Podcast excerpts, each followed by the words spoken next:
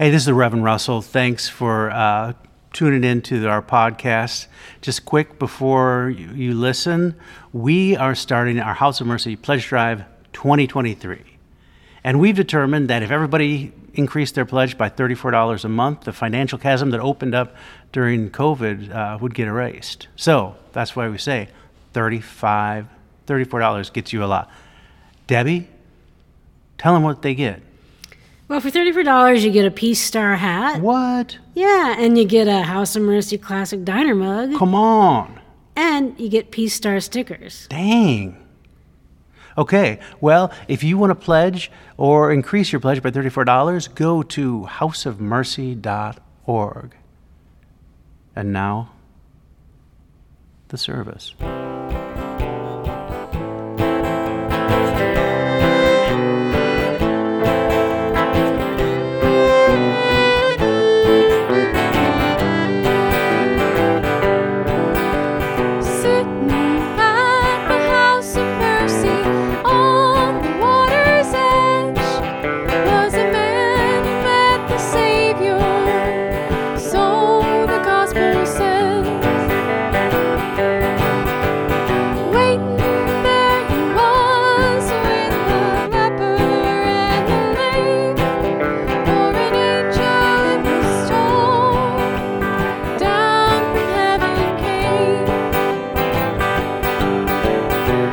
Folks came from all around, from near and from far, just to sit here at the House of Mercy, waiting for the waters to stir.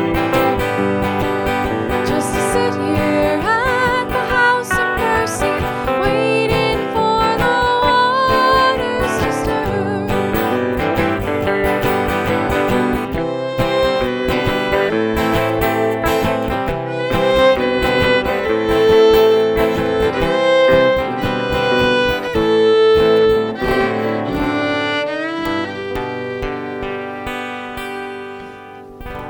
A nation divided within itself cannot understand. Or, no, um, a divided nation cannot stand itself. Or, uh, I can't face the nation.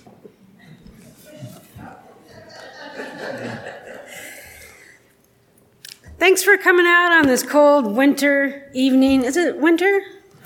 Feels like it. I mean... Not technically. Yeah. But anyway, thank you for being here. And if you're live streaming, thanks for live streaming and listening to the podcast. We're happy that you are part of this community. Yes, it's true. Let's say hello to the grand old Grievous Angel Band. Yeah, let's sing. We are singing for the saved and we are dancing for the damned. We are the grand old Grievous.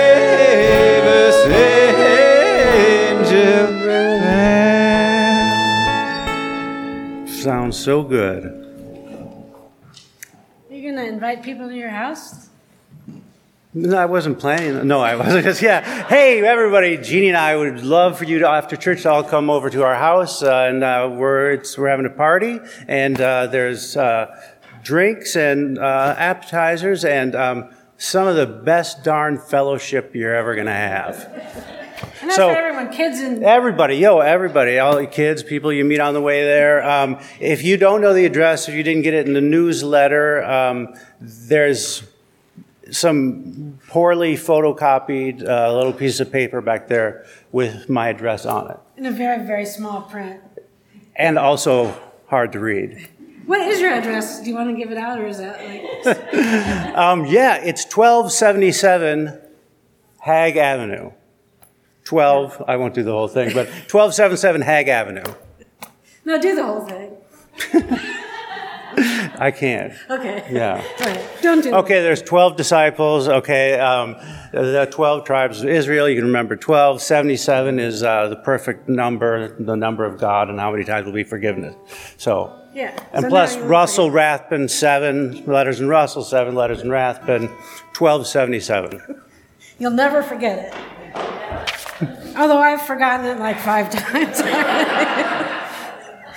um, hey, you know, the new church year starts the Sunday after Thanksgiving. And this year at House of Mercy, we're going to have a spiritual practice year. Um, that will mean we're going to center our sermons and our activities and our studies on spiritual practice. It's, it's these times and these days in the life of the world, we need to practice. It's not easy to live in a non-reactionary, merciful way, so we're going to work on that.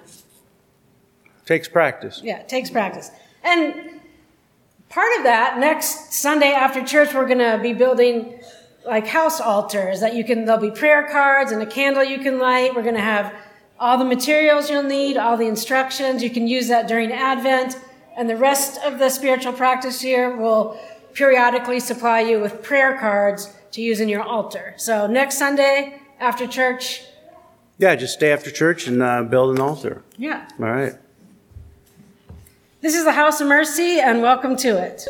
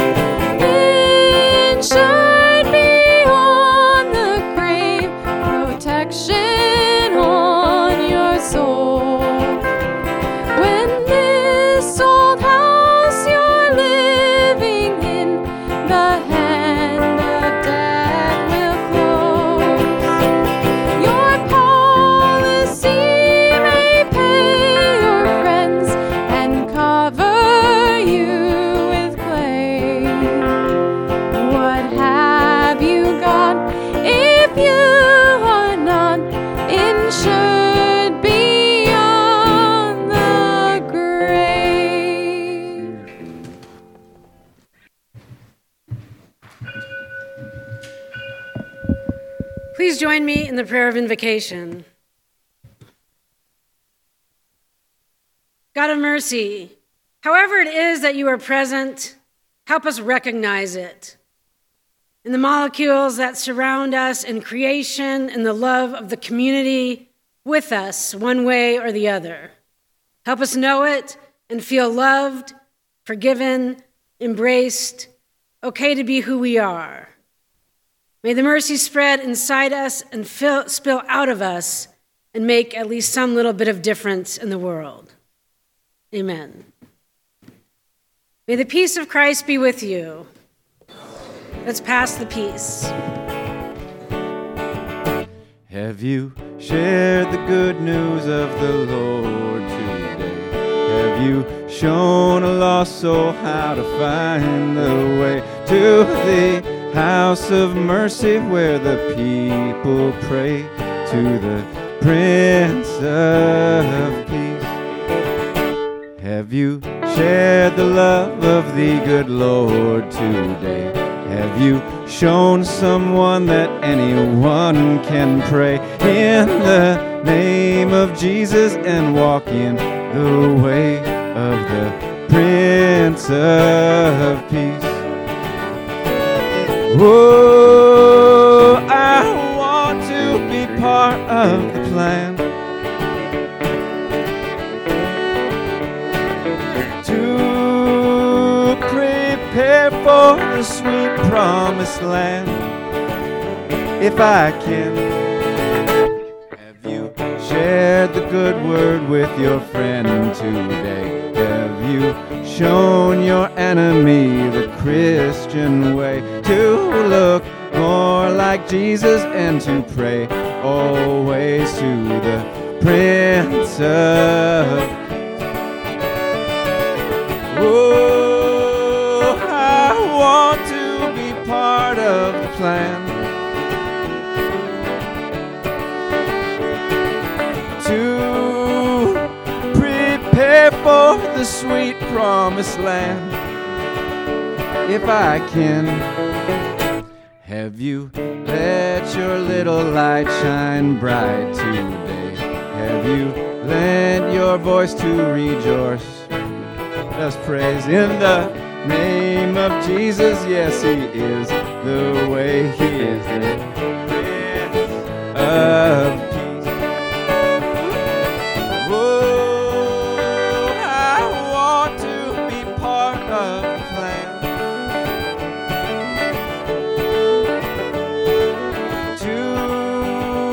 to prepare for the sweet promised land.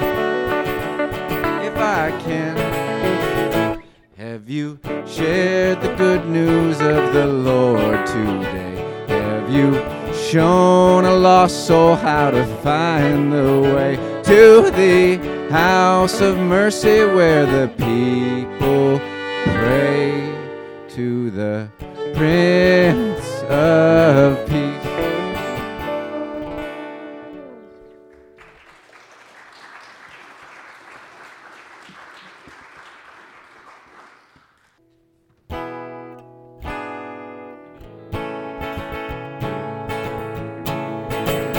We are singing for the saved and we are dancing for the damned. We are the grand old grievous angel band. Brothers, best be brave. Come on, sisters, stand. We are the grand old grievous angel band. Beware the devil comes a-calling every day, looking to lure you from the lamp that lights the way into the darkness where despair demands you stay, too proud to pray. But we are singing for the saved, we are dancing for the damned. We are the grand old grievous angel band. Brothers, best be brave. Come on, sisters, stand. We are the grand old grievous angel band. Behold, the Son of God is coming this way, a champion to fight for us on Judgment Day. In Christ the sinners are saints, divine love don't play, in peace we pray.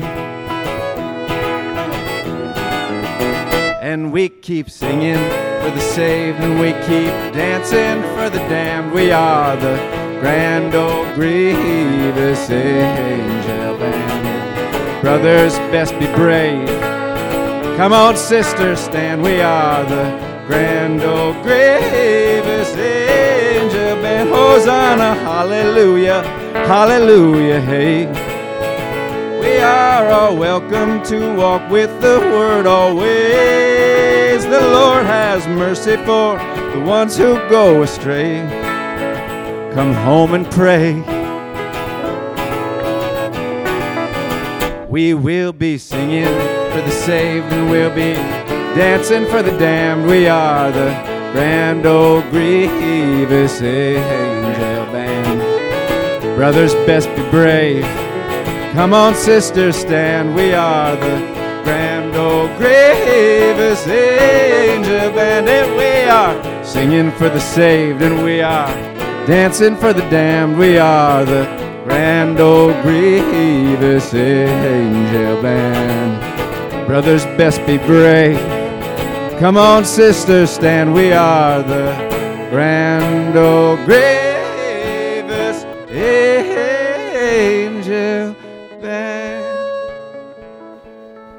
I invite you to join me now in the prayers of community. Let's pray.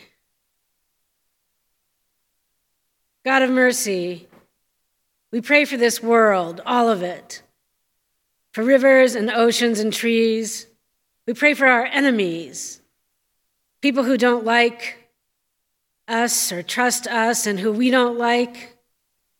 Help us see the other side, to let go of trying to believe in our own righteousness, at least for moments, in whatever conflict. Instead of hard certainty, give us empathy. Instead of clear division, make us open to our common humanity.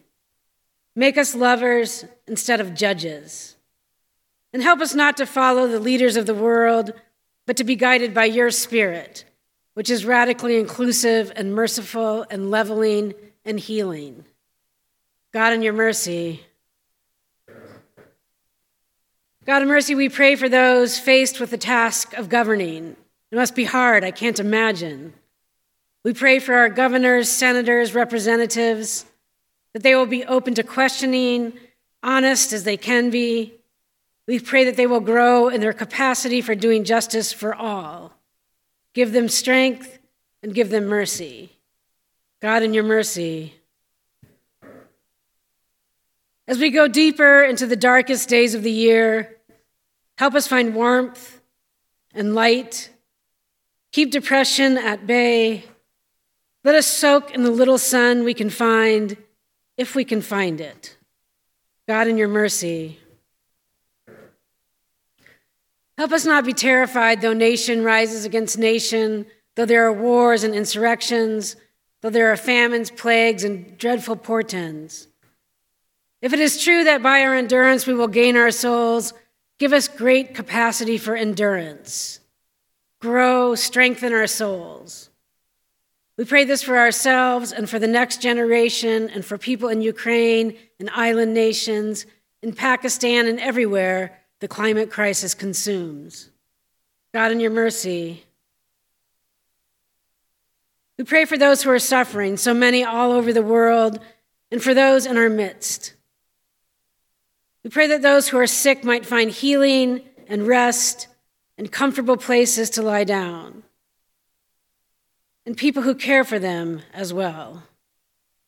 We pray that those who are sad will find moments of joy. Life is full of suffering. We pray that you will ease the severity, and we even pray that you will bring it to an end. God, in your mercy, help us bring to mind all those for whom we need to pray, and our confessions and longings and gratitude as we pause for silence.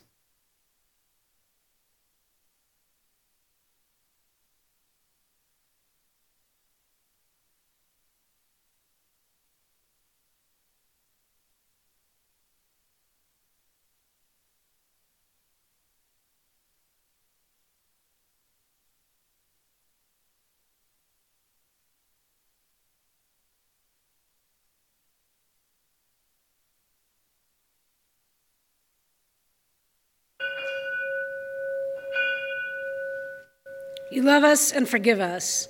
Help us live in the mercy. Amen.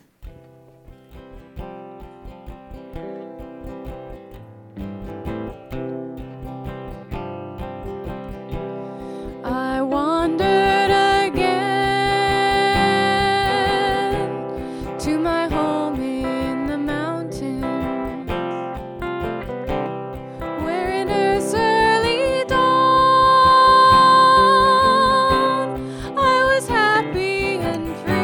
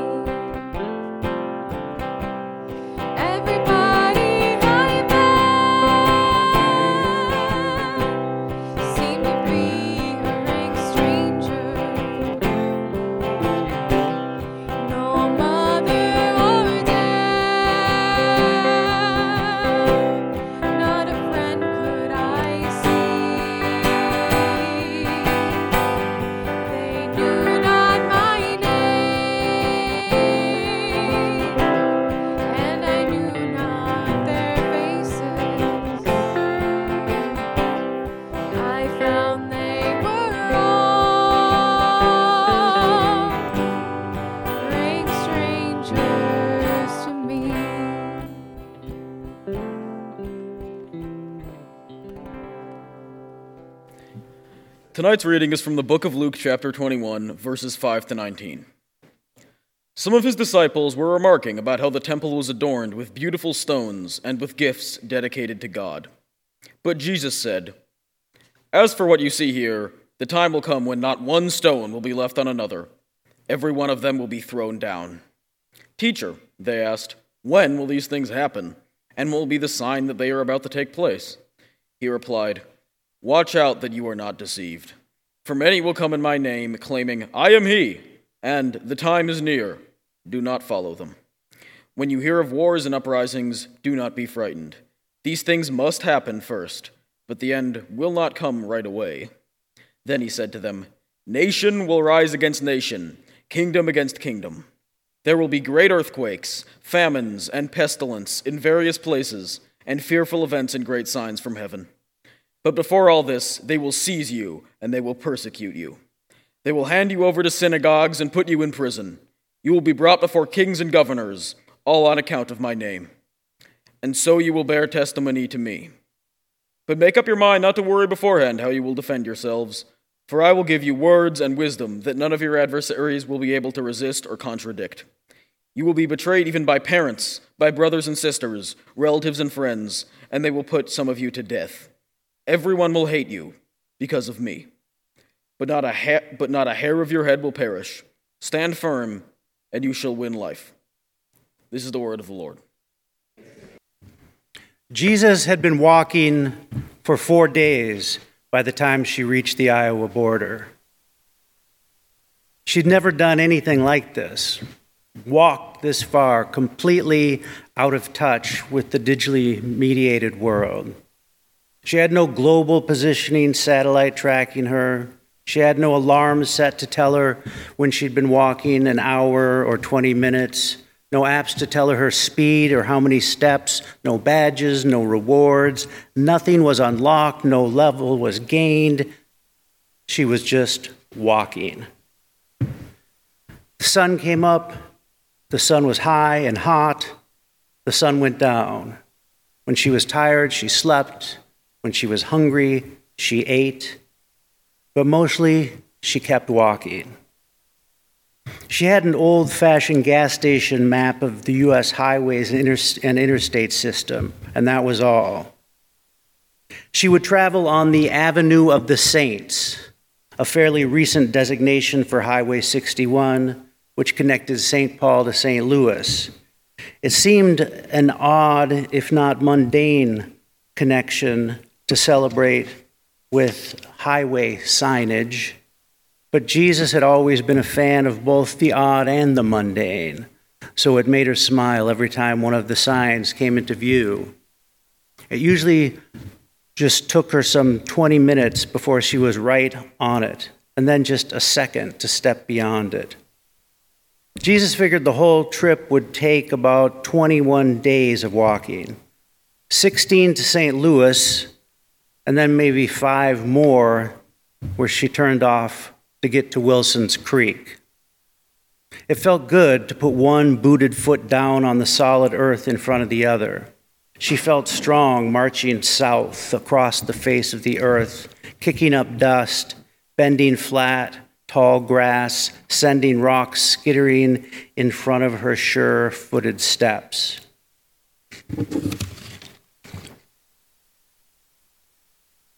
In the American Civil War, Missouri was a border state that sent men, armies, generals, and supplies to both opposing sides, had its star on both flags, had separate governments representing each side, and endured a neighbor against neighbor interstate war within the larger national war.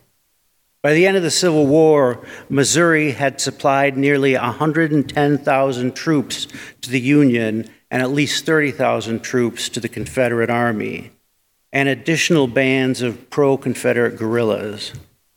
There were battles and skirmishes in every area of the state, from the Iowa and the Illinois border in the northeast to the edge of the state in the southeast and southwest on the Arkansas border. Counting minor engagements, actions, and skirmishes, Missouri saw over twelve hundred distinct fights. Only Virginia and Tennessee exceeded Missouri in the number of clashes within the state's boundaries. While the largest battle west of the Mississippi River was the Battle of Westport at Kansas City, Missouri, in eighteen sixty-four, the first major Civil War battle west of the Mississippi River was on August tenth, eighteen sixty-one, at Wilson's Creek, Missouri.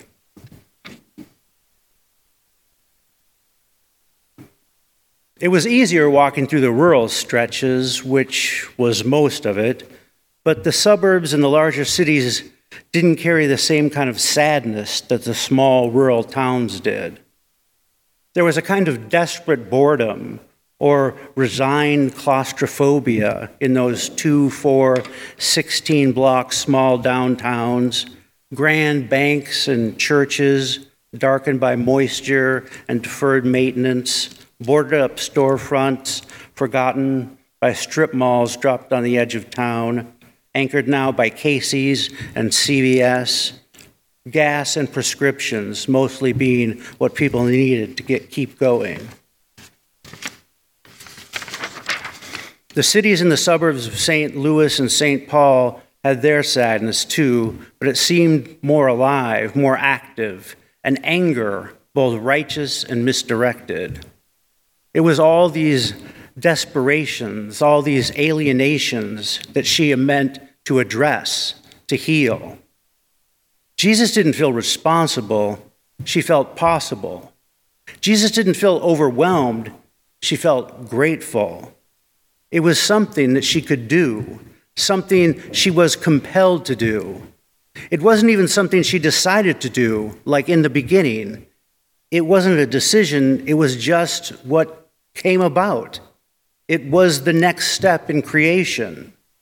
And she knew from the beginning that right after the beginning was the next thing, the recreation. And now it was time for that. Jesus shrugged her backpack up a little higher on her shoulders and quickened her pace. The Battle of Wilson's Creek was the first major battle of the Trans-Mississippi Theater of the American Civil War, fought on August tenth, eighteen sixty-one, between federal forces and the Missouri State Guard.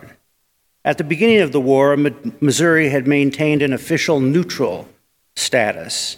However, its governor, Claiborne Fox Jackson, began to work with the Confederacy to bring Missouri out of the Union by purchasing arms from and fighting alongside Confederate troops. The two sides repeatedly skirmished, most notably in the Camp Jackson Affair, the Battle of Boonville, and the Battle of Carthage. Jackson's support for secession resulted in his removal by a constitutional convention in July.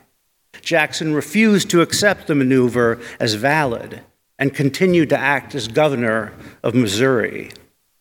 In early August eighteen sixty-one, Confederates under the command of Brigadier General uh, McCuth and the Missouri State Guard troops under the command of Major General Price approached General Nathan Lyon's Army of the West. Both sides formulated plans to attack the other. At about five a.m. on August tenth, Lyon attacked the Confederates on Wilson's Creek. Confederate cavalry received the first blows and retreated from the high attack, which ended at eleven a.m. The higher ground later became known as Blood Hill. Following the third Confederate attack, the Union withdrew. When the Sturgis realized that his men were exhausted and lacking ammunition, he ordered them to retreat to Springfield. Although the state remained in the Union for the remainder of the war, the Battle of Wilson's Creek effectively gave the Confederates control of southwestern Mississippi. Today, the National Park Services operates Wilson Creek's National Battlefield on the site of the original conflict. The casualties were about equal on both sides, around one thousand three hundred seventeen Union and one thousand two hundred thirty Confederate, Missourian, and Arkansan soldiers were either killed, wounded, or captured. Though the Confederate, for- Confederate forces won the field, they were unable to pursue the retreating Union forces. The Confederate and Arkansas forces eventually withdrew from the state, leaving not a peace or granting a victory, but leaving a wound, a gash cut deep in across the ribs of Missouri, below the heart, but through its middle, a cut that while healed over still seemed to fester and roil, two sides never completely closing up, the wound leaving a scar like a valley between two ropey, low mountain ranges. Jesus had found a number for him easily, and almost he almost seemed to expect what she was proposing. With no great emotion or consideration, he told her to come on and gave Jesus the address, just on the edge of Wilson's Creek, on the other side of Blood Hill. She'd studied as much as she could before she set out. She watched YouTube videos of similar procedures, though nothing was quite like it. She was able to get the instruments and accoutrements to keep most things, everything mostly sterile. Although she had nothing for pain, but she never did, he wouldn't ask for any either, she was sure. It was not dark yet, but it was getting there by the time she found his place. It was nothing more than a shack on a little rise at the end of a long dirt driveway. There were no lights on, but she didn't expect there would be electricity or plumbing. It was from a different time. Jesus jumped the three steps onto the porch, pulled open the screen door, holding it open with her foot. She put her hand on the doorknob, turned it easily, opened the door and went in, letting the screen door slam behind her. She had felt no need to knock or call out. Jesus knew he would be there, and he was expecting her. They exchanged half smiles and deep, kind-eyed looks.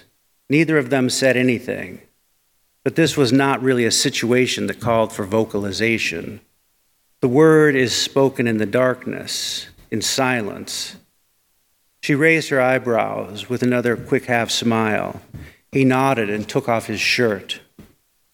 He laid down on the bed, and she put her backpack on the small wooden table. She unzipped it and took out what she needed. She unrolled a white to- towel and laid everything out. She had always planned to make his incision first.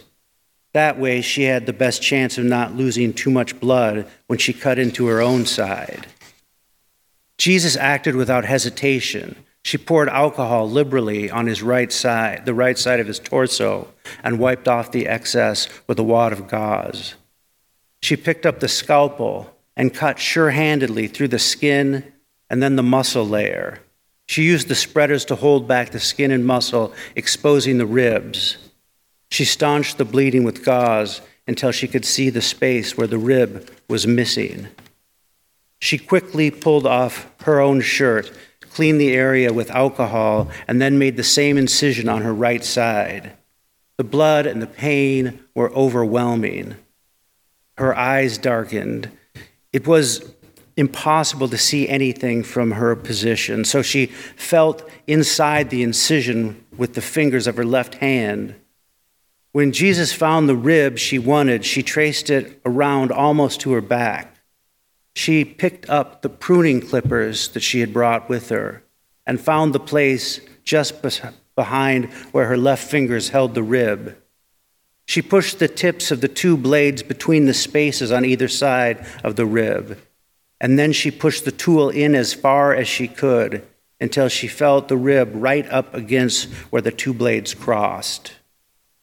She squeezed the handles together as hard as she could until she felt a little give, and then a snap, and then the rib came off. Blood and water flowed from her side. She quickly pulled it free of her torso and then pushed it into the empty place in his rib cage. She sewed him up quickly and carelessly, and then did the same to her side. Jesus cleaned up as much of the blood as she could without water. She left the tools. She threw on her backpack.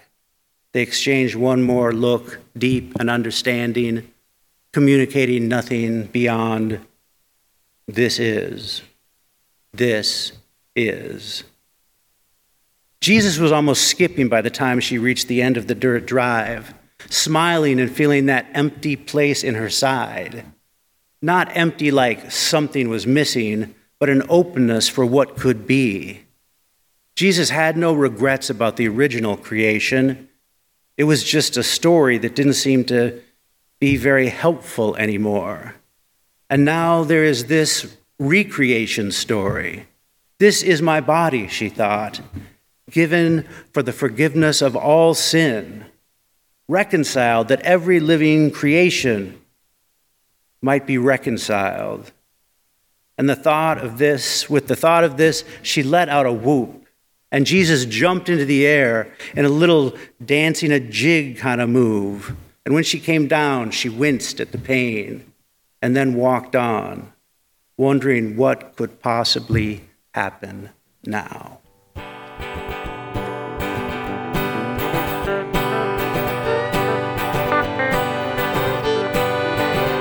Crying holy unto the Lord, crying holy unto the Lord,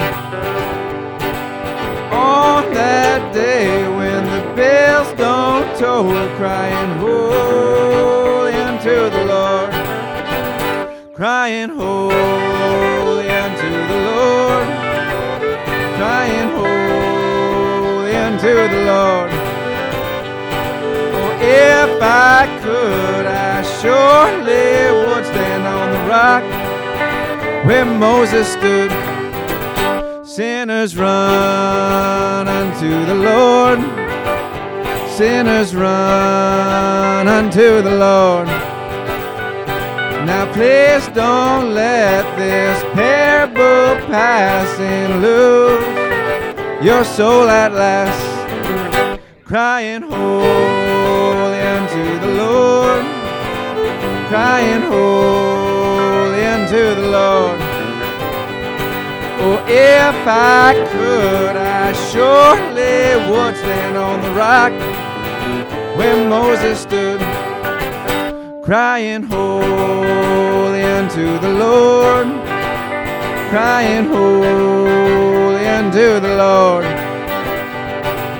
Four and twenty elders bowing all around the altar, crying holy unto the Lord, crying holy unto the Lord, crying holy unto the Lord. For if I could, I surely would stand on the rock where Moses stood.